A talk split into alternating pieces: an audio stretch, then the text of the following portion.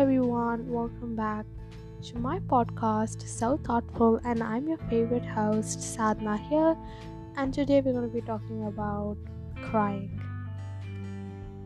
I just thought it was a very interesting topic to talk about, like all throughout the day. Like, I've been seeing people crying either on social media or in real life. I've just seen a lot of crying faces, and even in text my friends were sending me crying emojis, so I just took it as a sign from the universe that I have to talk about crying with you guys today.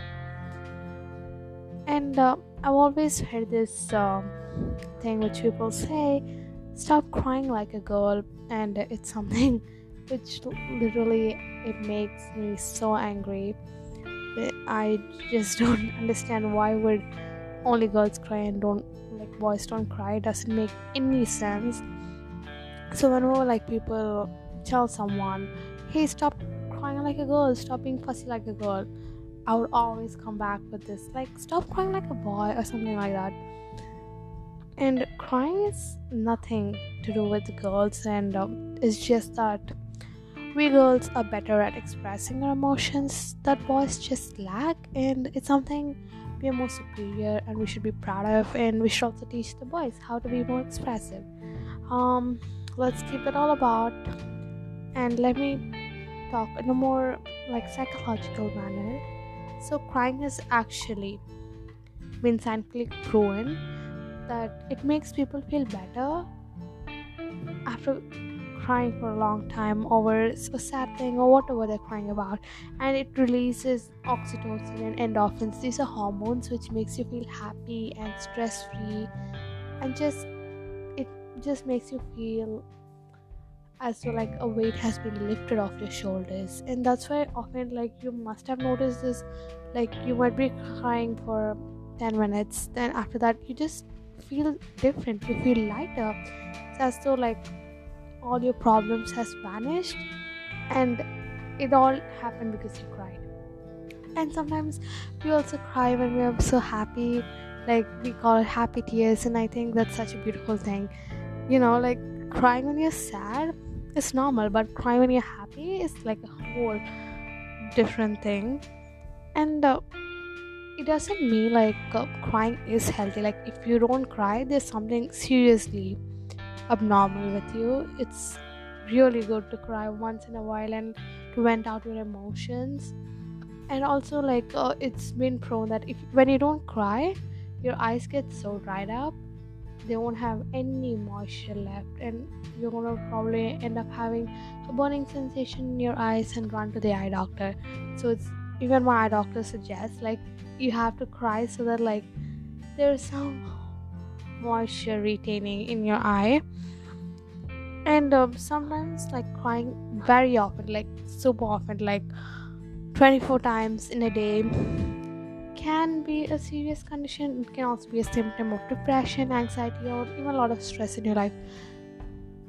And that's not something i encourage like obviously you have to cry but not so many times a day but decent amount of times when you feel like it just cry. Never suppress tears. You know how people say like you should never you know suppress your sneeze because it can be very life threatening sometimes when you do that. And i always say if you want to cry just cry it out. Like no matter where you are just cry. And if you want to scream probably don't do that in public. When you're in your room you can do that but crying it really helps. It makes you more happy after you cried and it's totally normal.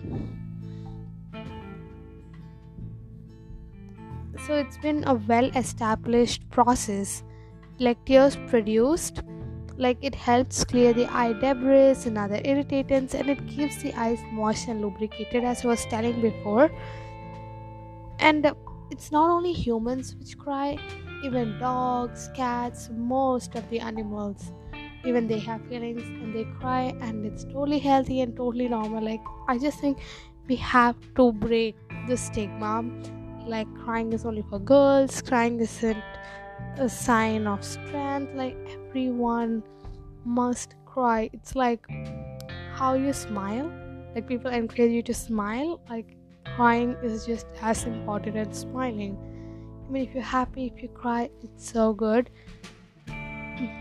And um, crying sometimes can also be a trauma response.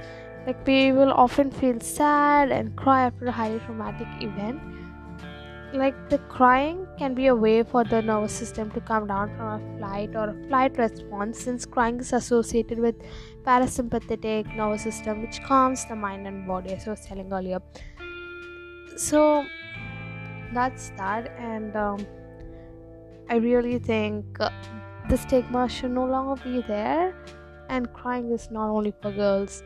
Crying is for healthy people. Like crying is for normal people who have feelings and emotions within them.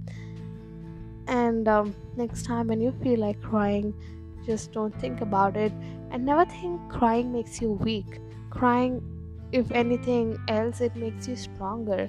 It gives you the courage. I always say failure doesn't discourage me rather it motivates me so crying makes you stronger every tear that flows through your face is not a waste. It's actually gonna make you a more strong person than you think. So never be afraid to express yourself. If that expression means crying, then do so. Thank you for listening and tuning in today's episode, and I'll see you all next week with a very interesting topic as usual. Bye, guys. Take care and have fun.